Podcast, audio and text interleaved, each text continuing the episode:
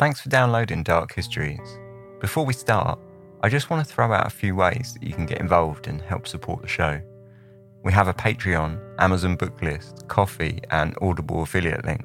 So if you're interested in supporting, hopefully you can find a way that best suits you.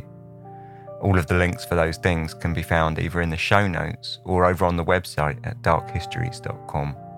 Of course, just continuing to spread the word about the show on social media, leaving reviews, and sharing with all your family and friends is also a huge help.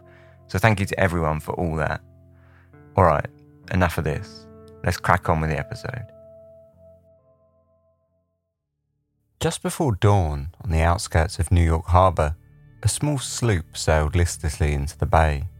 The ship had no crew, no lights, and a deck covered in blood. It presented a mystery to the local police, who set their detectives on the case, which led to a manhunt up the east coast of the United States in pursuit of a phantom. They may have had a description and a name, but they had no idea of the monster that they would find at the end of the trail. More than a phantom, they were chasing a legend, a man who would later become whispered about in taverns as the last pirate of New York. This is Dark Histories, where the facts are worse than fiction. Hello, everyone, and welcome to Dark Histories. This is season four, episode 14, which is absolutely mad. Episode 14 means we're fully well past the halfway point of the season already, which is crazy, like how fast this year is going, which, in all honesty, is probably for the best. I don't think anyone's going to be unhappy to see the back of this year. I don't have a great deal to say today about things upcoming or anything like that. So I just want to say a big thank you to everyone who supports the show in every way that you support it. You know, whether that be financial through the Patreon or, you know, for sharing the show or, or leaving reviews, things like that. Thank you so much.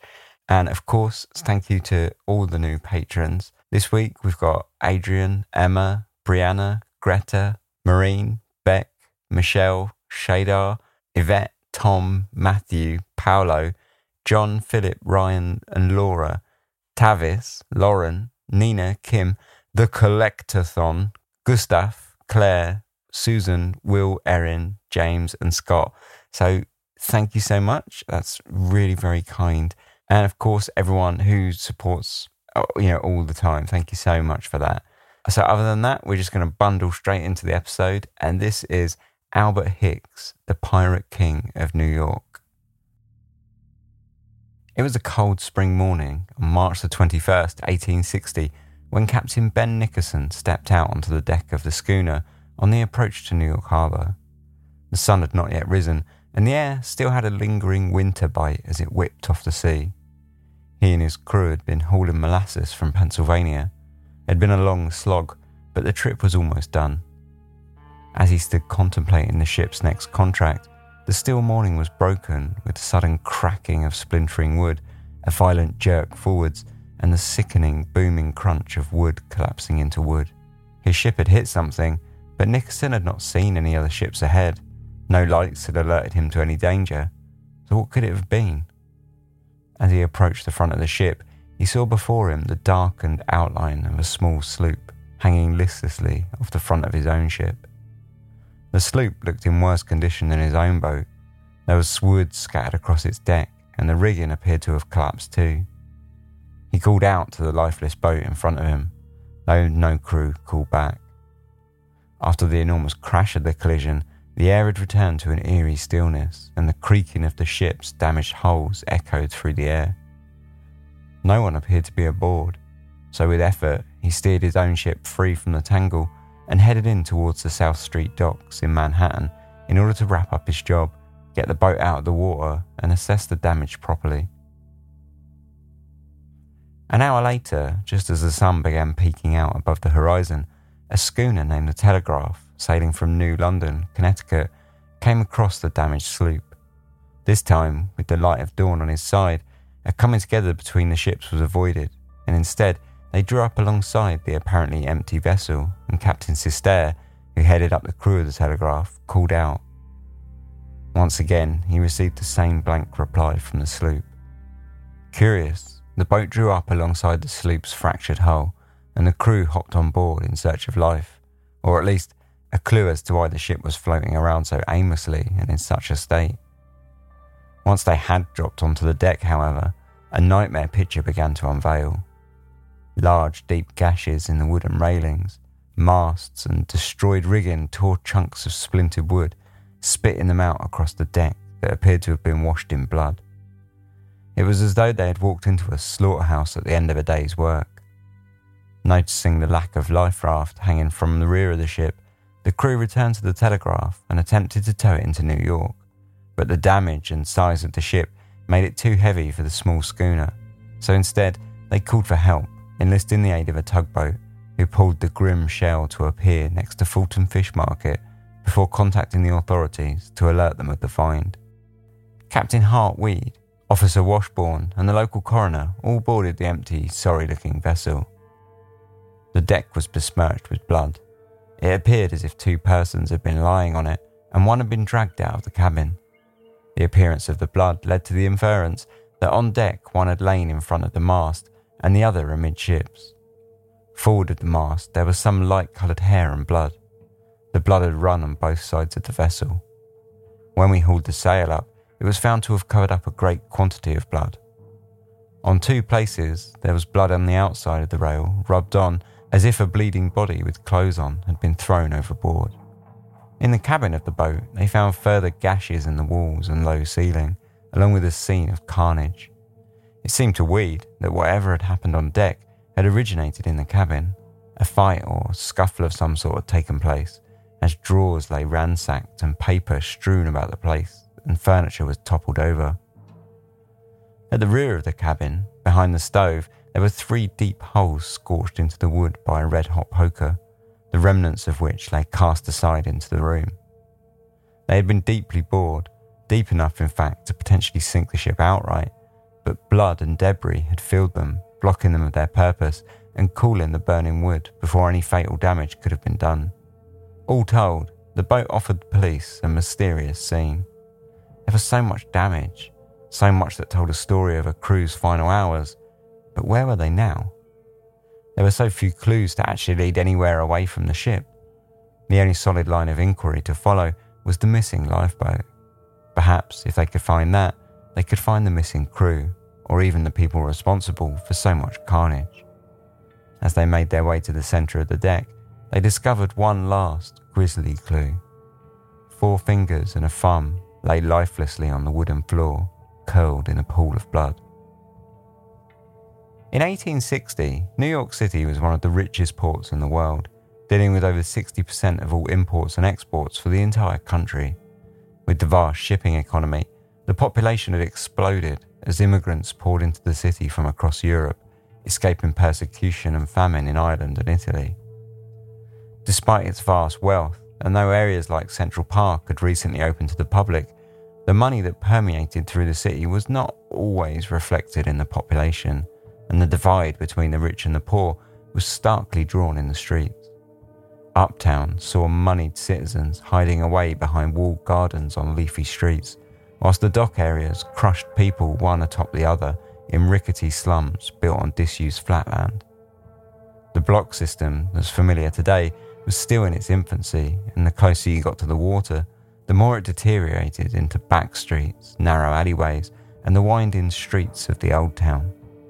Within these streets, criminality was often the key to survival, fueled by taverns and a large underclass of men who had arrived in New York with no real direction. The shores of America had offered them a better life, but plans were rarely developed beyond the price of a boat ticket. Gangs flourished in the violent atmosphere, culminating in the worst riot in New York history that had taken part three years prior when the Dead Rabbits and the Bowery Boys took advantage of an internal police feud to wage a citywide gang war. Throughout the city, other groups, such as the Plug Uglies, the Hudson Dusters, the Whyos and the 40 Thieves, operated to control their own patches, whilst youth gangs like the Slaughterhouses and the Short Tails acted like development academies for crime. Central to all the illegality was Corlear's Hook, the city's red light district that was home to opium dens and bars with names like the Tub of Blood and the hole in the wall. Crime surged with pickpockets, robberies, and murder skyrocketing. In 1860, the murder rate for the city was four times that of today, and worryingly, that only included reported murders. Many crimes that took place throughout the slums passed under the police radar entirely, simply because they often preferred to ignore the chaos. It was into this part of the city that William Johnson rowed the lifeboat of the oyster sloop the E.A. Johnson to on the morning on the 21st of March as dawn broke. The carnage that he had been a part of on the old sloop was behind him now, and with luck, it was at the bottom of the water already. He landed the boat onto the rocky shore, dragged it up to the tree line, and bade a farmer good morning as he passed. Dressed in a blue monkey coat, black pants, and black Kossuth hat, with a large bag tossed over his shoulder, his large bushy whiskers gave his otherwise handsome face a rugged, sea worn look. He stopped to ask the farmer if his boat would be safe left by the shore, and then took off towards the nearby ferry dock. As the day got into full swing, the story of the gruesome ghost sloop broke heavily in the local papers. Crime was always big news, especially crime that involved the water. With a city full of sailors as a demographic, headlines such as Murder Sloop Haunts City and Ghost Ship Horror were too good to pass up for the newly emerging rags. The sloop E.A. Johnson, commanded by George Burr, was found yesterday morning about half past six o'clock between Sandy Hook and Coney Island Point, under circumstances which leave no doubt as to a bloody tragedy having occurred on board.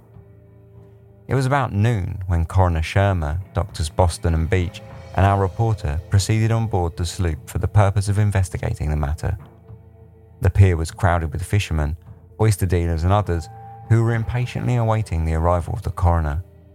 The sloop certainly had the appearance of having recently been in collision with some vessel, judging from the damaged condition of her bowsprit and cutwater.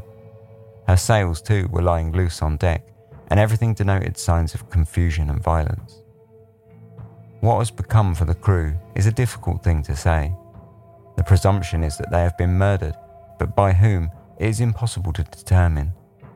They may have been assassinated by one of their own number or by river pirates. It is said that Captain Burr had over $1,000 in his possession, with which he intended to purchase his cargo, and this money may have been sufficient incentive for the murderers. The disappearance of the small boat goes to favour the idea that the butchery was committed by one or more of the crew, or someone who has concealed himself on board. In a day or so, perhaps sufficient will be developed to enable us to arrive at some conclusion respecting the affair, but at present, everything is shrouded in mystery. The E.A. Johnson had presented a pretty striking and, for many, exciting mystery. So far, the police had only been able to ascertain a rough idea of the violence that had beset the crew, along with who the crew had actually been. The sloop was ordinarily in the business of travelling down through to Virginia to buy up oysters, which it would then return with to New York in order to sell at the Fulton Fish Market. The crew had been well known around the docks and consisted of the captain, George Burr, a man in his early 30s from Islip, Rhode Island, and two younger hands, half brothers Oliver and Smith Watts. Oliver was the elder at only 23 years old, whilst Smith was just starting out of his life on the water at only 19. Both also hailed from Islip, same as the captain. In recent weeks, the mate had left the crew, and so Captain Burr had taken on a new member, a carpenter going by the name of William Johnson.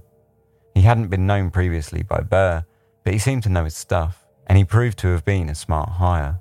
Writing to his wife before heading out on the faithful journey that would be their last, Burr said of Johnson, This man, William Johnson, who lives in New York, is a smart fellow. He went at the mast and scraped it while we were here in Keyport without telling, whilst I was ashore. He is a good hand, can turn his hand to almost anything.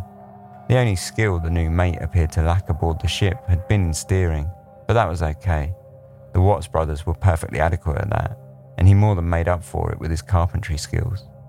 Of course, when he had hired Johnson, Burr was not to know that his name was, in fact, not Johnson at all, nor was he to know that he was a murderous pirate. He would find that out after it was already much, much too late. The police also had little idea who this fourth member of the crew was, only that witnesses had spent time with him and that he had been a new hire aboard the sloop. Going by William Johnson, no one seemed to know who he was, nor where he had come from. To add to the mystery, he had no prior records, which led police to believe that it was more than likely a false name, which instantly elevated the man to prime suspect. The harbour patrol had been out looking for the missing rowboat, and they'd found it ditched in tall grass out by Fort Tompkins on Staten Island. So Captain Hart Weed, enlisting the aid of Detective George Nevins, headed out in order to pick up the trail. Inside the boat, they found little but a broken oar and an old boot, but leading away from the vessel, they were able to follow a trail that headed inland. Detective Nevins and his partner, closely flanked by New York Times journalist Elias Smith, set about questioning the locals, several of whom claimed to have seen the man arrive on the shore, and some who had even spoken to him and given him directions to Vanderbilt's ferry landing two miles up the coast. Following, the trio arrived at the quiet landing two hours later. It was a quiet little ferry port built up by small shacks and a few houses. The port proper consisted of a ticket stand and a newsstand and was overlooked by a tavern. Nevins inquired about the fugitive and soon found from the dockkeeper, Abram Egbert, that he had turned up on the morning of the 21st, only to miss the ferry by a matter of minutes. In order to pass the time until the next boat, Johnson had entered the tavern and drank more or less an entire bottle of whiskey whilst eating eggs and oysters. Hardly lying low, during his time there, he had flashed around a number of gold and silver pieces drawn from the sack he carried over his shoulder, and he had bought the entire place drinks. He had told the barkeeper there that he had been a seafaring man, but that his boat had been crashed, the crew had been killed, and that he had taken everything he could, just about managing to escape with his life. From the ferry port, Detective Nevins took the ferry to Manhattan, landing at the Whitehall Street dock, where he spoke to a man named Charles Lacoste.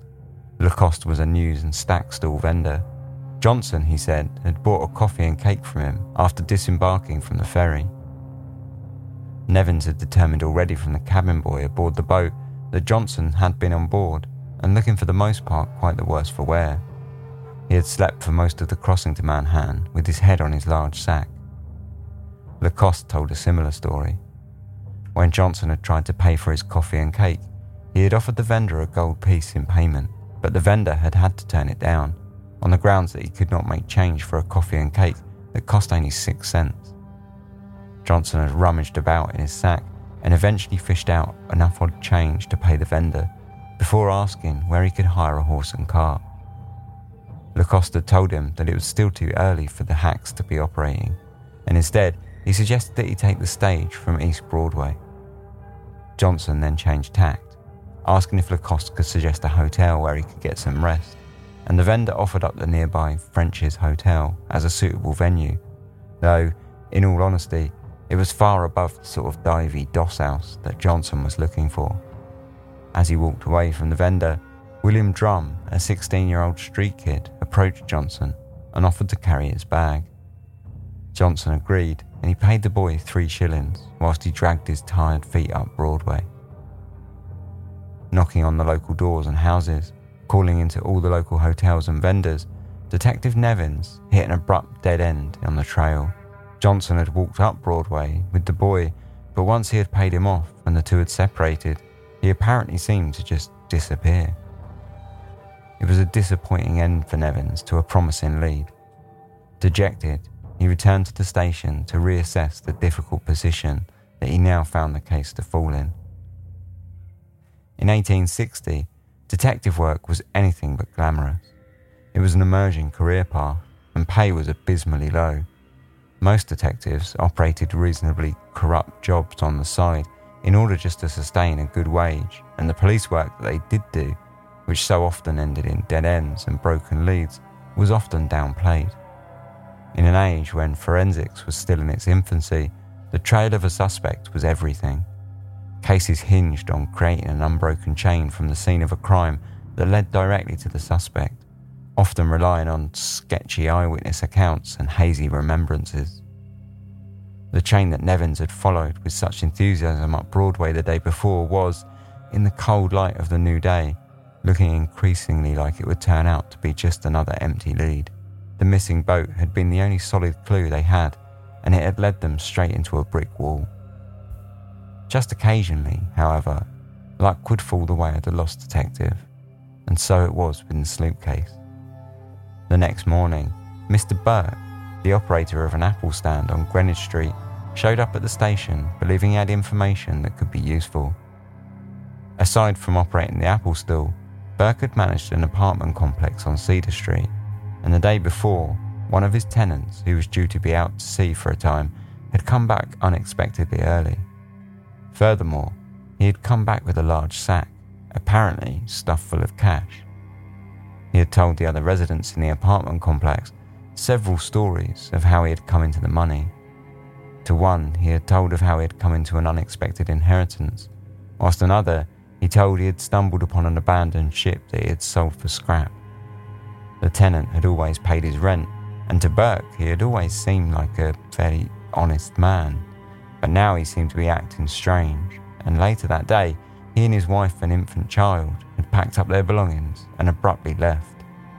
It was all very suspicious to Burke, and he repeated these concerns to Detective Nevins. Nevins was instantly on board. With no other leads to follow, he really had no choice either way, but the fellow that Burke was talking about did seem suspicious enough, and at least, in part, he seemed to match the description of Johnson. Burke agreed to take him to the apartment complex on Cedar Street, and just like that, the trail was hot once more. When they reached the apartment complex, Nevins found a small, unfurnished shack of a room. It appeared as though it had been hastily abandoned, and a few papers, along with some innocuous trash items, were left behind, but otherwise the drawers, wardrobes, and cupboards had lain empty. Standing out from the other items, however, was a tarnished silver compass, which Nevins pocketed before leaving the shack to ask about in the street below after the man who had previously lived there. It turned out that the local merchants had had quite a bit to say of the previous tenant. He had returned home from sea, flashing his money around to all who would give him a moment of their time.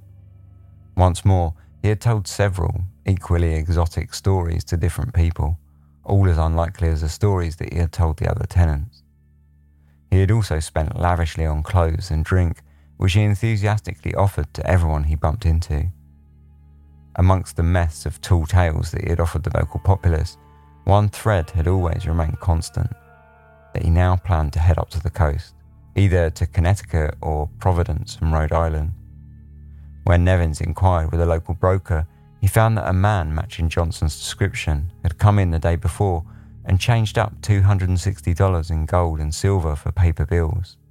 The broker, Albert James of the Farmers and Citizens Bank of Williamsburg, had always had his suspicions throughout the transaction, but when he asked how the money had come to be in his possession, he was fed a story that the man was the mate of a sick captain who had sent him inland in order to change up money to pay for medical expenses. With no other reason to suspect him, the broker had changed up the coins and watched as Johnson stuffed the bills into a large sack and then left. The next step for Detective Nevins was to follow the trail north. Everyone had told him the same story that Johnson was headed upshore to take a ferry named the Commonwealth, and so, along with his partner and trusty journalist guide, the trio boarded a train and headed 45 miles north to the ferry dock in Stonington. Arriving around 6 pm that evening, Nevins wasted no time in canvassing the Commonwealth.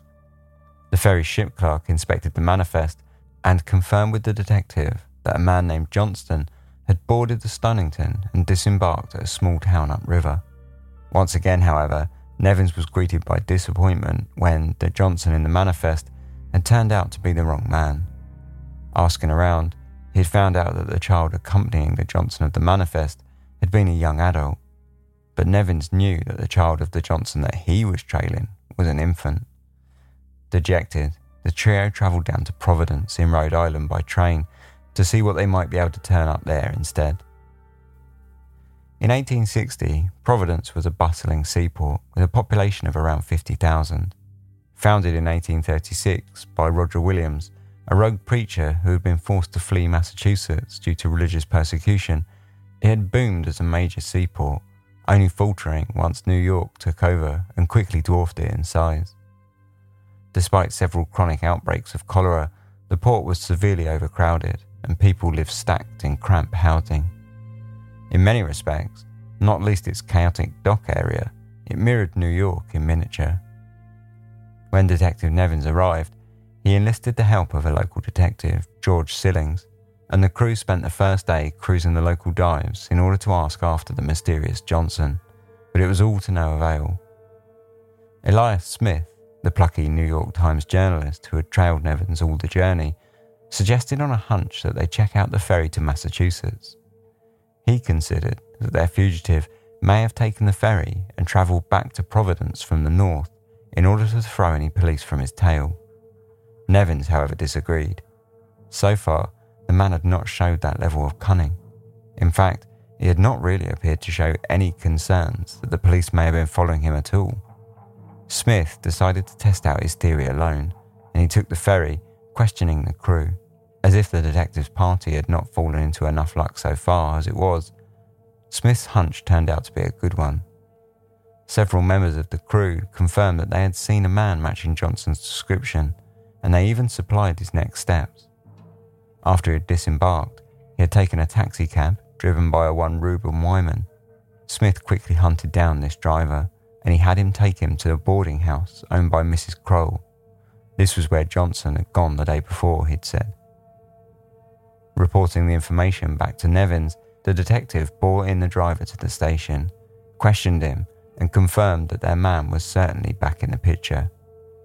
Throughout the questioning, Wyman had looked about nervously, and when Nevins asked why, the driver replied only that the man you are looking for is not the sort of man you play with. Wyman was probably the only person on the entire trail who had, perhaps, seen past Johnson's carefree, enthusiastic, and chaotic demeanour. Regardless, he agreed to take the detective out to the house that night, and upon their arrival, Nevin spied Johnson's wife, confirming that they were still there. Slinking back from the rickety boarding house, the detectives called for backup and laid their plan to infiltrate the house in the middle of the night in order to catch Johnson whilst he was sleeping. At 1am, they sent a policeman to the door to knock. Mrs. Kroll, the house's owner, was not at all impressed with the disturbance, but when she was told the cover story that Johnson was suspected to have paid a taxicab driver with dodgy bills, she agreed to let the detectives in. Creeping up the stairs and into their rooms, Nevins found Mrs. Johnson and the child asleep in bed, along with William Johnson asleep in a separate room. Nevins woke him and told him to get up and get dressed, and then he asked him his name. As they had suspected all along, Johnson had been a pseudonym. The man stood in the middle of the room and replied, My right and proper name is Albert W. Hicks. Johnson, the man followed up, was a name he often took when he went to sea, but the man was not willing to shed any more light into his background for now. Nevins went on to search the room, where he found a silver watch and knife confirmed to have belonged to Captain Burr of the oyster sloop, along with two handkerchiefs, a leather wallet, and a locket ring that contained a photo of one of the Hans's fiancées, and two canvas bags ordinarily used to carry money. Stuffed into his pockets, they found $121 in bills. Nevins arrested Hicks, and then, before leaving, in a moment of pity, he gave Hicks's wife $10 from the stash of bills. Hicks spent the night sleeping in a local jail before being escorted back to New York City the following morning. On the journey back, Elias Smith broke the news to Hicks of the real charge that Hicks was suspected of the murders on the oyster sloop. On being informed of the crime with which he was charged, he exhibited no particular surprise, but just shook his head, saying, I don't know anything about it. Hicks went on throughout the journey, denying to have ever been aboard the sloop at all and suggesting that he had come into the small fortune he was carrying via speculating on the markets. Even after their arrival in New York, and after Marshal Rynders had brought in witnesses, all of whom positively ID'd him as the man that they had seen aboard the sloop and the fourth member of the crew for its final voyage, Hicks continued to deny it all. He was promptly taken to the Tombs, the large prison on Center Street, where he was housed on Murderer's Corridor, ground floor, cell 8, to await his trial. In the run up to the trial, Hicks hired the lawyers Graves and Sales. Quickly found that Hicks actually had little in the way of defence. He continued to insist that he had not been in New York at the time of the murders, and this, they decided, was their best bet. If they could determine an alibi for Hicks, find a few witnesses here or there who could place him outside the scene of the crime, then the overwhelming evidence, such as him being in possession of several items belonging to the murdered crew, would matter less and less. The problem they came across, however, was finding anyone to stand as witness. The case was, by now, a media sensation, and Hicks was on the wrong end of the accusatory attitudes of the editorials. No one was willing to remember seeing Hicks at the time of the murders, or at least, no one who could place him away from the crime. Not even his own brother, who wrote to the lawyers in reply of a plea for assistance. Justice must, in my case at least, triumph over brotherly love. When a man so far forgets his duty to God and man as to stain his own hands with human blood, though he were my own brother, I would sign his death warrant.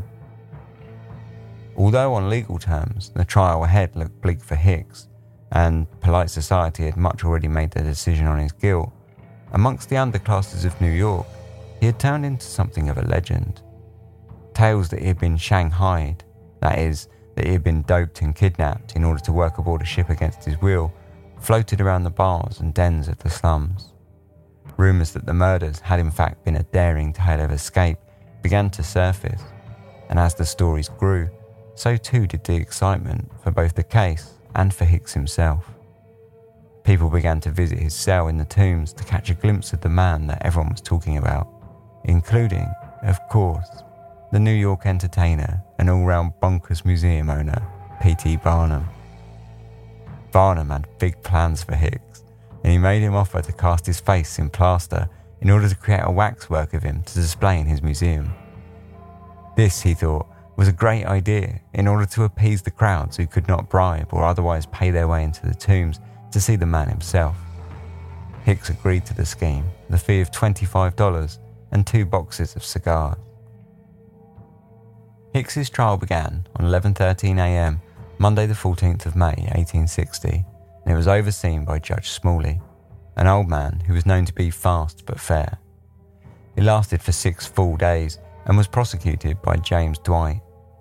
On the opening morning, it was explained to the court that Hicks was to be charged with piracy. The bodies from the sloops had still not come to light, and without the bodies, there could be no charge of murder. This left the authorities with the option of charging him for theft, a crime that would see him taking an easy sentence and re enter society with barely an inconvenience, or to charge him with piracy, a crime that would see him hanged. For the authorities, it was a simple decision, and despite objections from the defence on the grounds that a charge of piracy belonged to crimes undertaken on the open sea, the judge overruled and allowed the charges to stand. The defence then requested that the trial be moved out of New York, where Hicks may have the chance to find an unbiased jury, untainted by the media presence that surrounded the case of the Oyster Sloop murders. However, this too was rejected by the judge, and the trial commenced proper. Hicks, standing in the dock, had shown up that morning, respectfully dressed, with his black hair neatly brushed back. His manner is much more refined than the published reports would lead one to suppose.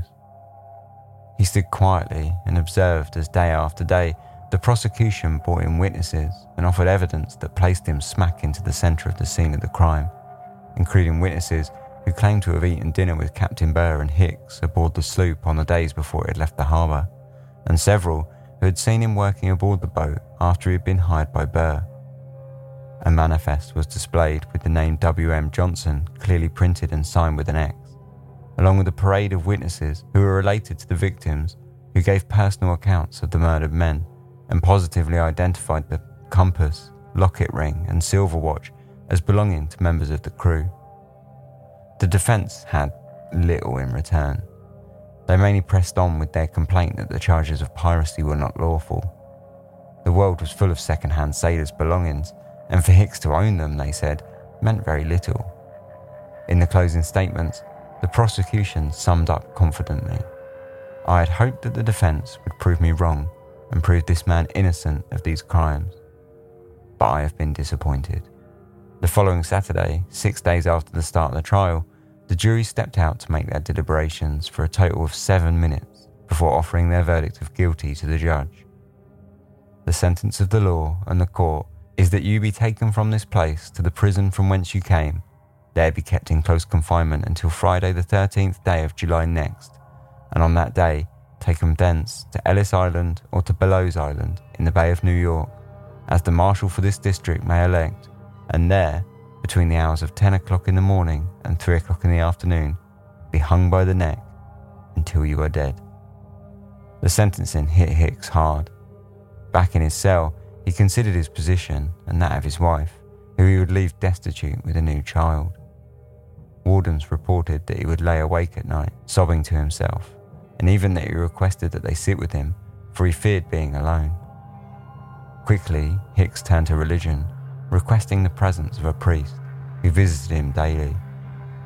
Father Henry Duranquet from the local college of St. Francis Xavier on the 16th Street listened to Hicks's concerns concerns for his wife and for his own future. Was it ever too late to be saved from hell? Could he find forgiveness? The priest assured him that it was never too late, and if he was willing to offer a confession, he may yet save himself. Hicks's interviews with the local papers began taking a sharp religious bent when he now claimed that though it was true that he was guilty of the murders, it was the devil that had made him do it. The devil was the fifth personage he possessed me and urged me to do it. It makes me shudder now, but then I did not mind it. I told you, the devil urged me on. He sustained me then, but now he has deserted me. In the uncomfortable hours alone in his cell, Hicks began to feel a pang in his chest and urged to confess his crimes in the vague hope that in doing so he could maybe, just maybe, be saved in the next life that was fast approaching him. And boy, oh boy, what a confession it was. Four days before his execution, on July the 9th, 1860, William Hicks sat in his cell in the Tombs, surrounded by Deputy Marshal Lorenzo De Angelis and transcriber G.W. Clackener. They were there to hear his full confession and to write it down as true they could. Hicks had made a deal with a local publisher, R.M. DeWitt, to publish the confession on the day of his execution, and that all proceeds from sales should go to his wife and son. As they settled in to hear the story of the life of Albert Hicks, the true horror of the man that had murdered the crew of the E.A. Johnson came to light. It would appear that the murders on the oyster sloop were nothing but the tip of the whole horrific iceberg. Albert Hicks had been born in 1828, the sixth of seven sons in a family of 13 in Foster, Rhode Island. His father had been a farmer and he had raised Albert with the intention that he too should either work for the fields or learn a trade. To this end, he was sent to learn shoemaking, but by the age of 15, Hicks had grown tired of this laborious work that his father saw fit for him, and he took off, stashing the money that he had earned from odd jobs, and fled across the fields toward Providence, where he diverted on to Norwich, Connecticut. The paltry sum of money that he had prepared for the journey didn't last long, and so he turned instead to stealing luggage from the train station to sell, and eventually, destitute, he returned home with his tail between his legs after less than a week. His crimes followed him, however, and the police tracked him all the way back, arresting him for theft and promptly jailing him for 18 months. Not yet 16 years old, Hicks had made his first escape only three months into his sentence and made his way to Gloucester, Rhode Island, cheating and stealing all the way. He took a job on a farm, but this didn't last long. Six weeks later, the police once again had caught up to him and returned him to jail. This time, they extended his sentence and gave him hard labour. Daily, Hicks went out to work with a chain gang, tossed into leg irons, and carted out to slog for the state. Hicks hadn't enjoyed the manual labour when it was his choice, so he was dead against being forced into it. A month later, with the aid of a hammer and chisel, he cast off his irons and ran away for a third time. On the outskirts of Providence, he was spotted, got into a fight, lost, and found himself once more thrown back into jail. This time, the police took no risks with the flight happy little juvenile and tossed him straight into solitary, where he whiled away the days in darkness for the next year. By the time he was released, solitary would have likely taken a fairly heavy toll on the young man's mind but it appeared to knuckle down and took a job as a shoemaker in Gloucester, where he worked for seven months before leaving for Rhode Island and hopping aboard his first ship, the Philip Tab, a whaler bound for the Pacific. Aboard the ship, he took the role of odd job boy and he dabbled in carpentry, a trade that he would continue to ply for several years aboard several ships that sailed right across the Pacific and South America. The large turning point for Hicks came when he was working aboard the ship the Saladin, where he witnessed a mutiny against the captain. The crew turned against their leaders, tying up the captains and mate and killing them. Though the entire crew was eventually arrested, most were set free with little more than slapped wrists, while the leaders of the mutiny were hanged. The scenes aboard the Saladin had lit a touch paper in Hicks's mind and shown him a set of events that he could emulate. Aboard his next whaling ship, he took it upon himself to lead a mutiny himself, stoking the fires of unrest in a crew that was quickly turning against their captain. When the time came to revolt, he led the charge, killed the captain, and then got drunk on the ship's rum. As the crew sobered up, they realised that they'd murdered the only men able to navigate the ship with any degree of competency, and so they turned themselves in. Whilst the leaders of the mutiny were once again saw themselves harshly punished, Hicks slunk off into the shadows, avoiding detection with the rest of the crew. It was a pattern that seemed to work for the young seaman, and he spent the next years taking odd jobs aboard sailing vessels from sloops to whalers, where he'd insidiously stoked resentment amongst the crew until mutiny was ensured. He would kill the officers, they would all get drunk, and then he would escape before the consequences could catch up with him. Along the way, he met a partner in chaos, a helmsman aboard a whaler named Tom Stone, and together they worked ships going on a spree of sorts. Their murderous ways caught up with them eventually when one day they killed a group of natives on a beach and then attempted to stoke a mutiny but failed. Grassed up by the crew, the captain tossed Hicks and Stone into the hold and dispatched the pair on Hawaii. Abandoned in Hawaii, the pair holed up on a hillside home, venturing into town at night to gamble, cheat, and rob from anyone that got in their path. For a long time, we led the life of freebooters, robbing and plundering wherever we went, and dissipating the proceeds of our robberies in the wildest debauchery. Their violent livelihoods couldn't pass by unnoticed forever, however, and the pair were eventually jailed in Honolulu until a captain who was in dire need of a crew inquired to the jail for any competent seamen. Hicks and Stone jumped at the chance for freedom and signed aboard the whaler immediately, though they did run away the moment the ship docked in Tahiti. Once more, they took to robbing and stealing until they were jailed, and once again, they were eventually set free at the request of a captain looking for a crew. This time, it was aboard a Dutch whaler bound for Magdalena Bay, where they disembarked and ran off into Mexico. For a while, Hicks and Stone robbed and killed in Mexico until the Mexican War got too hot for them. Fleeing the carnage, they hightailed north into California aboard a US store ship headed for Santa Cruz. Once on board, they robbed the cargo hold of all they could carry and escaped on a lifeboat heading into the Californian hills. By now, it was mid century and gold rush fever had hit California. Hicks and Stone had timed their arrival perfectly, but not to mine or prospect.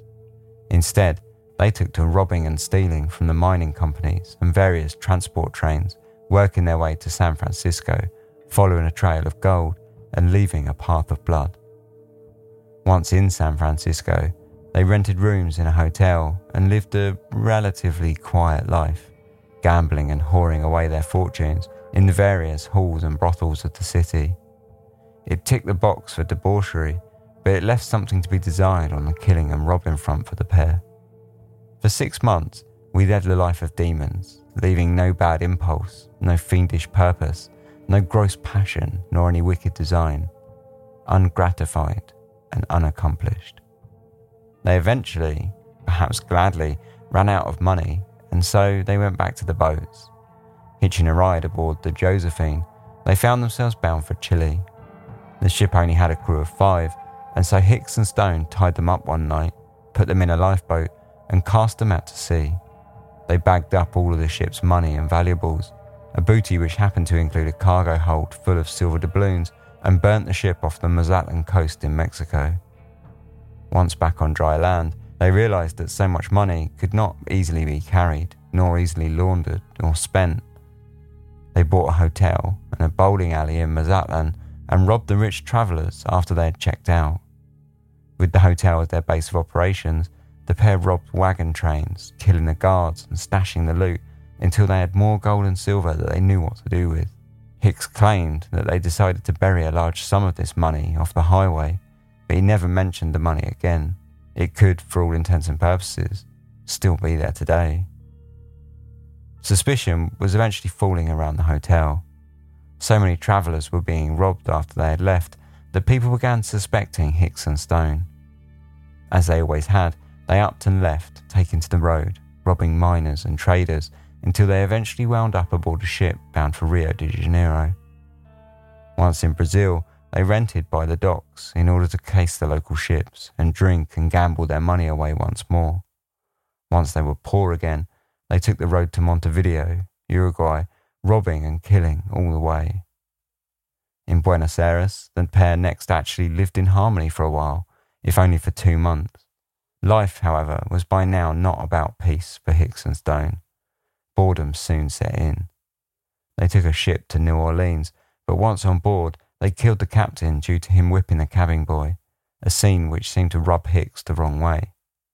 They ditched the ship in Barbados and took a second ship to finish the journey, winding up first in New Orleans before making their way back to the east coast and heading towards Liverpool in England. It was to be a fateful voyage, however, and just off the coast of England, the ship they were on sailed into a storm, wrecking with the majority of the crew lost.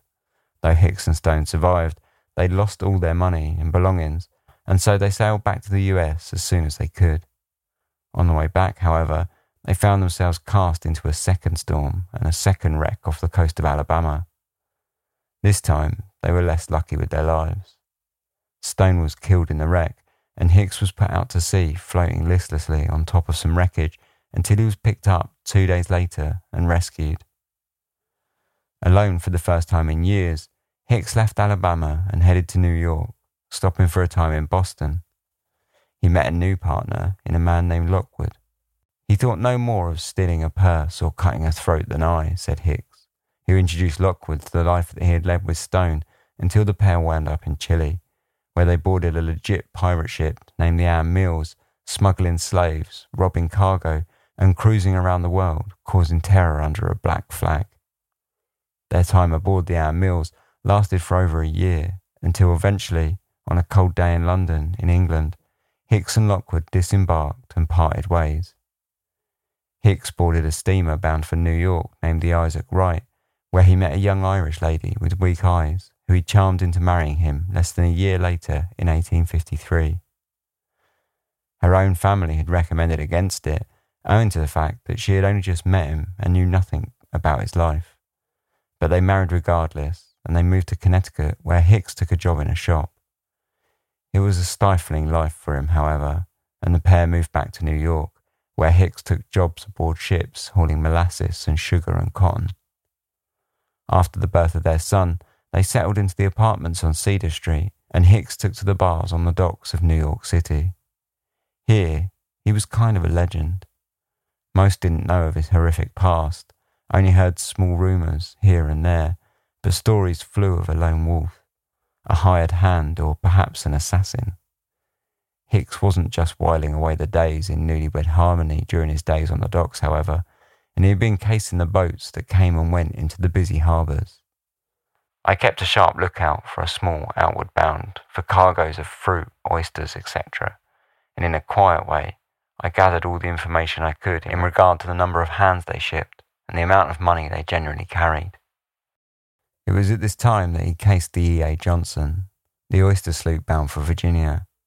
He had heard that they had a position of a mate up for grabs, and he applied for the job and was promptly hired by Captain Burr for $19 a month plus an $8 advance. In the run up to their first trip, he worked tirelessly as a carpenter, charming his way into the captain's good graces until they departed for their first leg to Virginia. This was it. This one would be one last job in order to set him right. With the money from this one, he could lead a quiet life with his new wife and child. As they sailed outside of New York to the east of Sandy Hook on the night of the 20th of March 1860, he sprang on Oliver Watts whilst pretending to steer the ship, crashing an axe that he had taken from the pilot house into his skull. Once a body had hit the deck, he hit him again. It wasn't long before his brother, Smith Watts, came up to the deck to see what the noise was, and as he stuck his head from the hole, Hicks approached him and swung the axe, chopping his head clean off, sending it skidding across the deck. It was, according to Hicks, as easy as cutting the trunk of a sapling tree. The headless body of Smith Watts crashed back into the cabin below, and Hicks hopped down after it, alerting the captain. The captain Burr greeted him in alarm, struggled to pull himself up from bed, and a fight ensued. Captain Burr was no mug, and Hicks had a time getting enough distance between himself and his prey, smashing the axe into the ceiling and walls of the cabin before finally sinking it into his head, cutting away a huge chunk of his face and skull. The blow took away half of his head, half of his eye was on the blade, a piece of his nose, and some beard. Back on the deck above, Hicks found Oliver Watts struggling to get to his feet.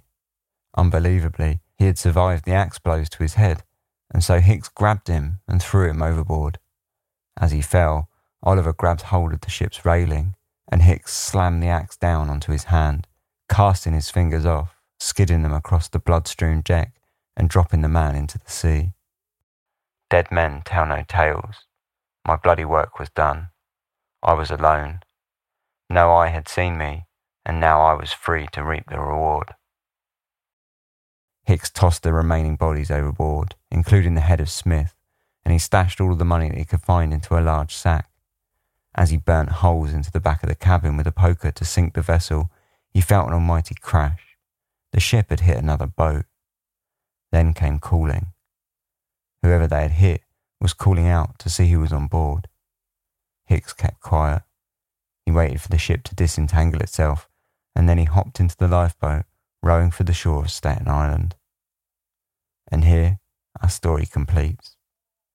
Hicks's confession had been far more than anyone had ever expected.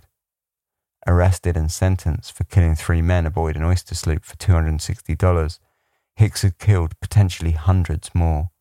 Even he himself admitted to have lost count of the number of men that he had been slain by his hand.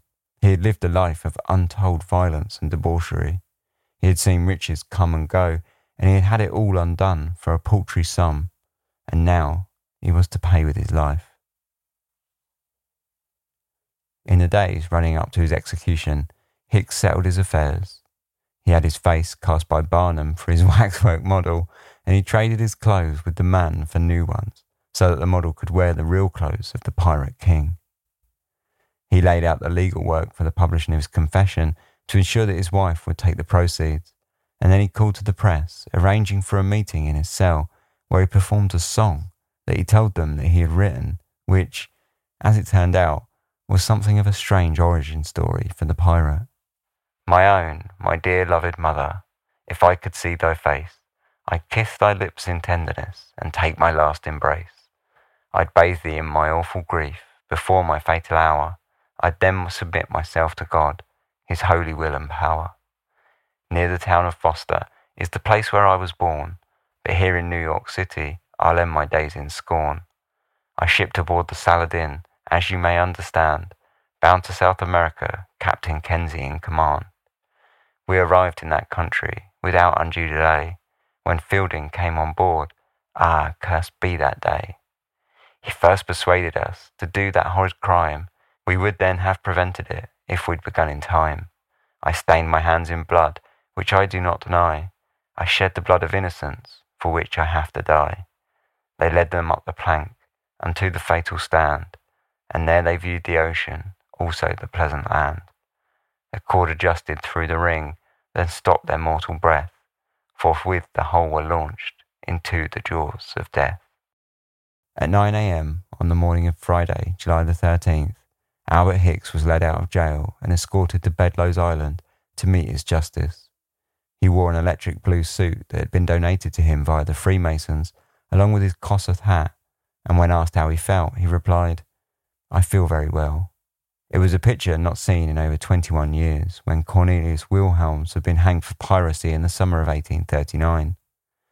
With public executions long since cast aside by the state, a hanging was a rare treat. Hicks's crime of piracy fell under federal jurisdiction, and as such, crowds of thousands were expected to gather to see the event.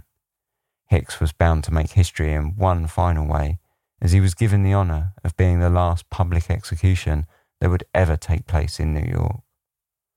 Overlooking the East River and Brooklyn, the gallows had been erected on a green hillside on the northeast side of the island in the days prior, supervised by Marshal Rynders, who afterwards had spent the final few days issuing tickets aboard a steamer that would bring the crowds to watch the spectacle like some kind of distorted ringmaster. The scene at Bedloe's Island was one of organised chaos. Boats surrounded the stretch of water with a view of the gallows all filled to the rafters with onlookers, estimated to have been around 11,000 strong by the New York Times. It was 11 a.m. when Hicks had the noose tied around his neck, and the executioner dropped the platform at 11:13 a.m., hanging him for six minutes before bringing down the lifeless body of the pirate, only to put him back up for the satisfaction of the crowd. Once he'd hung for over half an hour, his body was finally lowered from the gallows and taken to Cavalry Cemetery, where he was buried. Within a matter of weeks, the site had been dug up and his body stolen. More than likely, it had been robbed to be sold to the local Columbia College of Physicians and Surgeons, who routinely bought fresh cadavers from grave robbers to fuel their dissection classes. Back in New York, Hicks's story continued to live on amongst the underclasses, in the back streets and the dive bars of the ports. In many respects, and to a certain class of people, he embodied the American dream. His was a story that mirrored the very country itself. It was full of violence, criminality, frontier gallivanting, and freedom. He was equal parts respected, feared, and revered. He laid the groundwork for the mob bosses, the gangsters, and the many infamous that would go on to follow in his trail. As if one song wasn't enough, several weeks after his hanging, a tune was published named Hicks the Pirate to the popular folk tune The Rose Tree it was the final step in the creation of Albert Hicks, folk hero, the Pirate King of New York.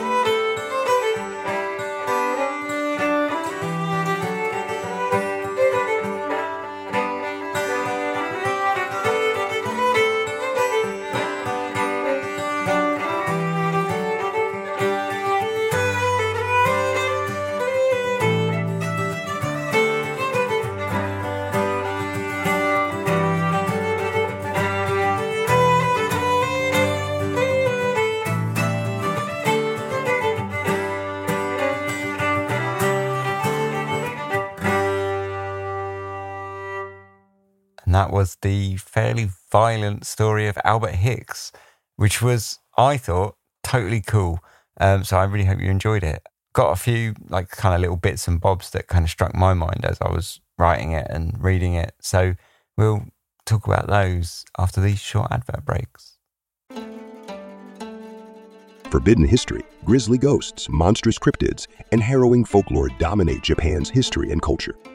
Mysterious Japan is a bi weekly podcast presenting these spine chilling horror stories, urban legends, and unbelievable histories in a campfire story format. Many of these tales have never been presented in English before. Our journey takes place where dark history and supernatural folklore collide. Mysterious Japan is produced, written, and translated by recognized Japan expert Dr. Heath Avey. Season 1 relates the unbelievable legends and ghost stories from the so called suicide forest. Listen to Mysterious Japan for free on Spotify, iHeartRadio, or wherever you listen to podcasts. Learn more at our website at themysteriousjapan.com and be transported by unbelievable stories where the lines between reality and folklore become blurred in the shadowlands of Japan. Once again, that's themysteriousjapan.com.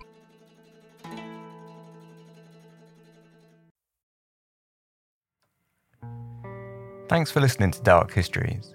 This podcast is entirely independent and funded by myself and listener support, so in order to do that, I need to run a few ads.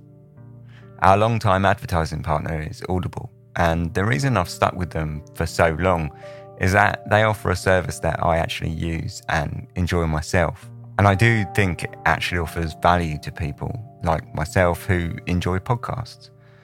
If you're unaware of what Audible is, it's an audiobook subscription service which charges a monthly fee in return for one credit, which you're free to spend on any audiobook you like. The catalogue is huge, multilingual, and covers everything from fiction to series of lectures. They have an iOS, Android, and web app, and if you use more than one, they all sync up together so that you can listen on any of your devices without having to skip about. If you ever feel like you want to take a break from the subscription, you can do so and you get to keep all your previously bought books. And when you get into a drought, you can just fire it up again and start gaining credits seamlessly. Some of my favourite books on there to date are The Complete Sherlock Holmes, which is read by Stephen Fry. And they've also got the original Exorcist book and just a huge history back catalogue. And I've really enjoyed all of those basically. So if this sounds like something you might be interested in, head over to audible.com forward slash dark histories, and that's dark histories all one word. And you can start a free trial that offers a monthly subscription with one free credit so that you can instantly pick an audiobook of your choice. If at the end of the trial you feel like it's not really for you, you can just cancel it and it's cost you nothing and you get to keep your free book. So once again, that's audible.com forward slash dark histories or you can find the link in the show notes.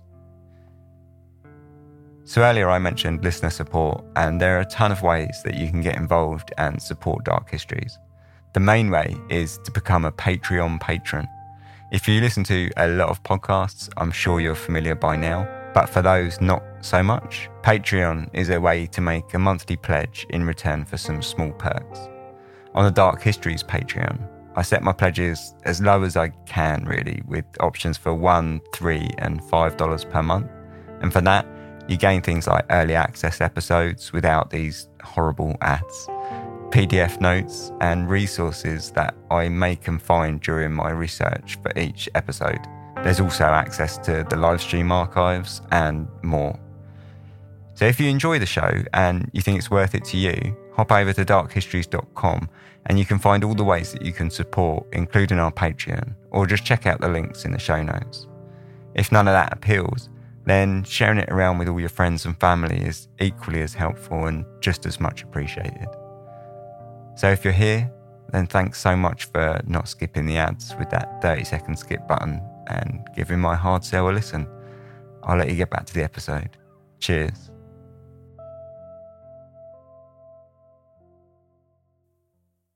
Welcome back. So, yeah, first of all, I just want to say a quick thank you to um, Kevin from uh, the YouTube channel, The Good Tune, who did that rendition of the Rose Tree. When I found this tune, I, I went and found the lyrics, um, and and and so instantly I wanted to find like the the tune that went with it.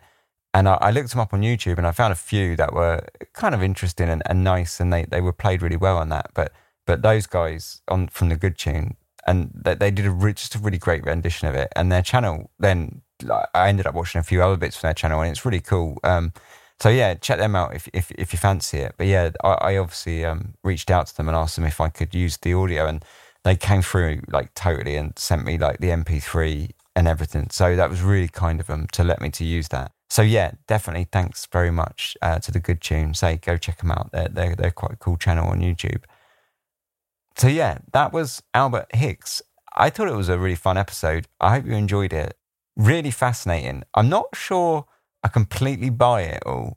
I thought it was really fascinating that his confession was just so extreme. Like basically, you know, this guy who no one knew who he was really had, had basically spent his entire life just robbing, stealing, and murdering people and, you know, sort of pirating his way around and ca- causing mutinies at sea and had just been an absolute nightmare, like just walking chaotic nightmare his entire life.